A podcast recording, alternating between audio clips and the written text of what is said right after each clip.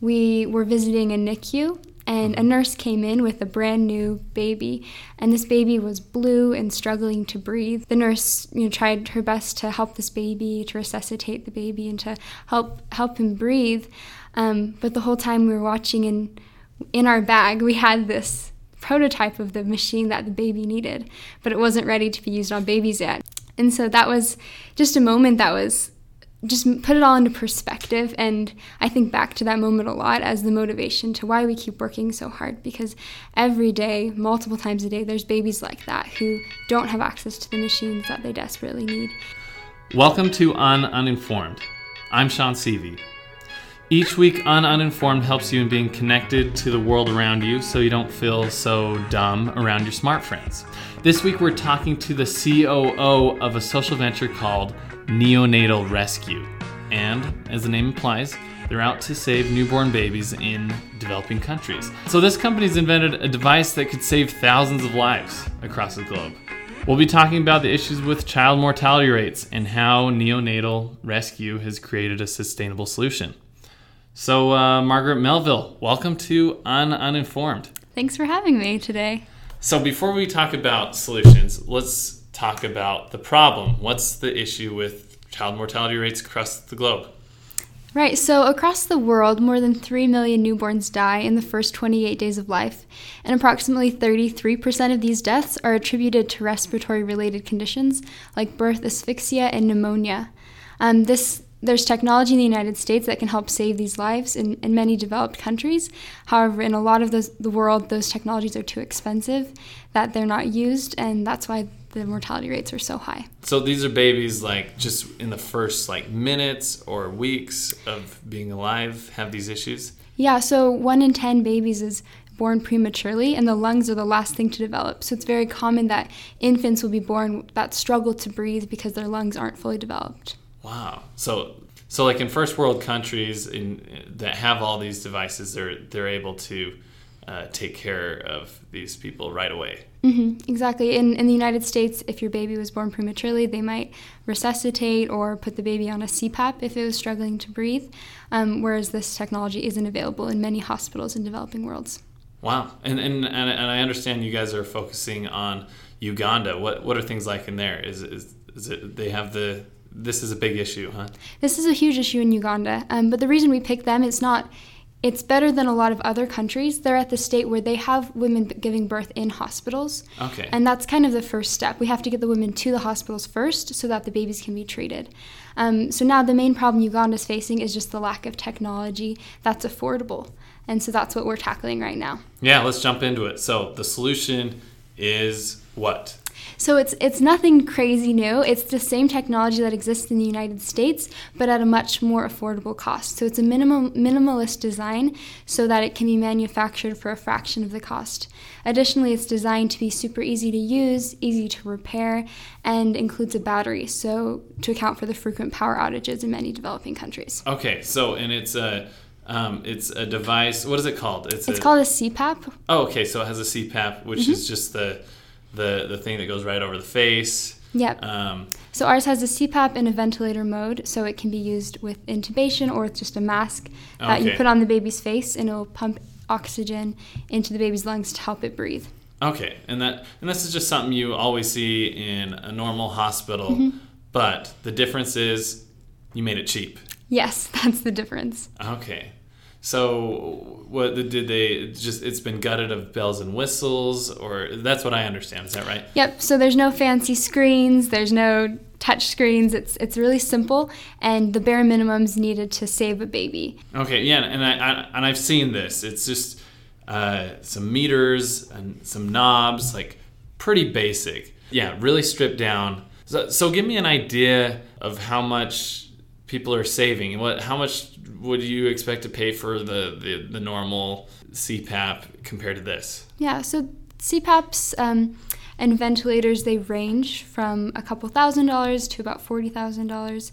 Ours can be manufactured for about $500. We plan oh. to sell it for about 1,500 to $2,000.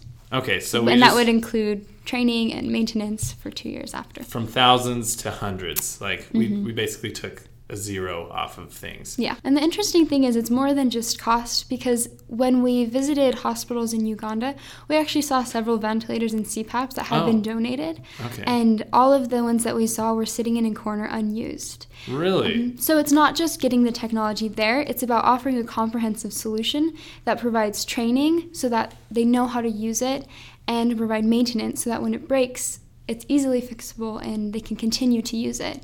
Um, I think a lot of the problem too is the machines that we use in the United States just don't work in Uganda because it's the wrong power outlets Oh yeah, yeah. or because there's power outages all the time. And because this is a life saving technology, it's super important that it just doesn't stop working when the power goes out. And it takes a lot to make these sustainable. Like you said, you could just give them the device and walk away. Mm-hmm. Can you kind of elaborate on that? Like, what does it take for something like this to be sustainable?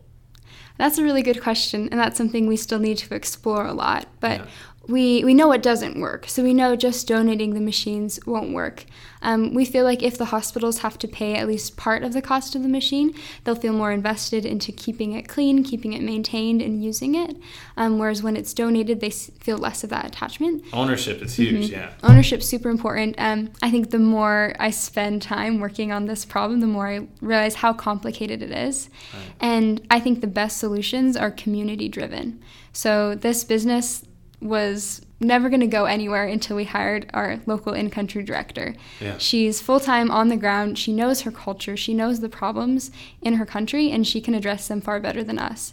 So we are letting her do her thing and providing the resources and the support that she needs to make this project a success. And that, that's big because uh, we we always dump money into governments. Oh, U.S. is great at that. We've given tons of money to to uh, developing countries, and sometimes nothing to show for it. But having that sustainable model where we have uh, local buy-in, we have partners that are working on the other end. Uh, I think that's that, that's crucial. So how how deep are we into things? How uh, has it hit the market yet? Are have you are, you, are we just starting? How far along is this company, and how many products are out there yet? What are things looking like? So we're pre-revenue right now. Our product hasn't hit the market re- yet. We have finished with the product development.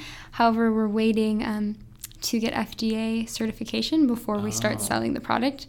Um, even though regulation's a little bit less strict, working internationally, we want to make sure that our product is safe to be used on babies and that we're we're doing good in the world. So that's that's what we've chosen to pursue. So that will take a little bit more time um, before we're able to launch our product. But in the meantime, we're setting up the infrastructure and we are getting prepared for this product to be launched. Now, how did you end up here? You're you're the COO of this social venture. What what, what led you here?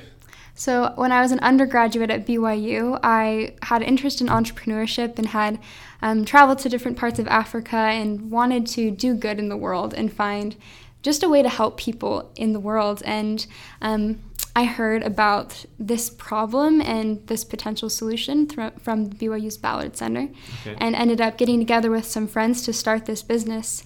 We traveled to Uganda last summer to explore um, and see if that was a good place to start it. Look around at the hospital, see if our machine could fit into that landscape, and we we felt like this is a great place to start this business. So we came back and we've been working ever since. Wow. So it started as a student. Now you're you're running with it.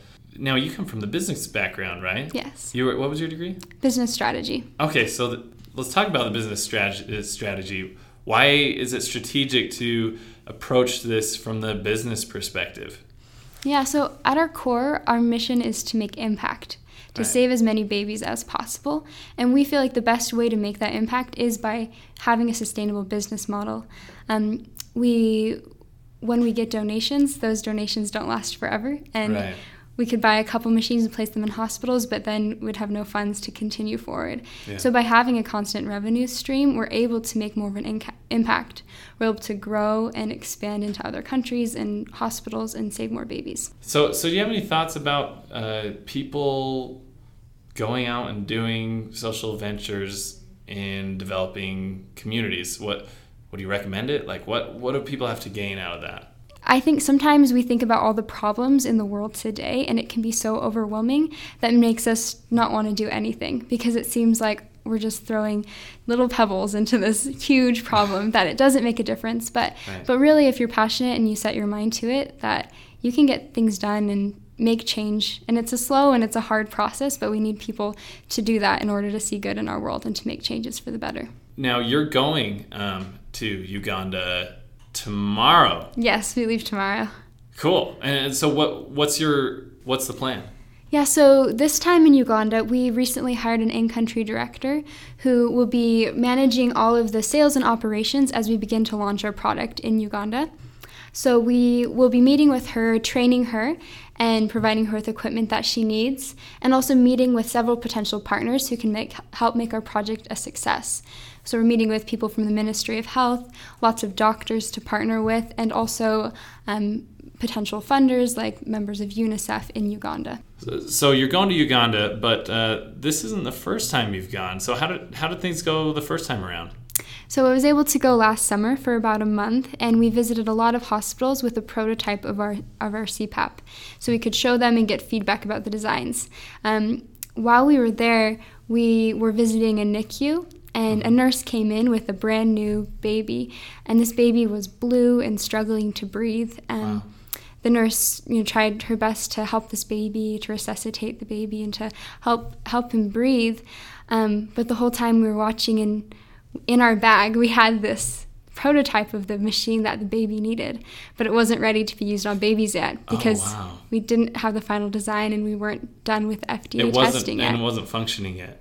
and so that was just a moment that was just put it all into perspective. And I think back to that moment a lot as the motivation to why we keep working so hard because every day, multiple times a day, there's babies like that who don't have access to the machines that they desperately need.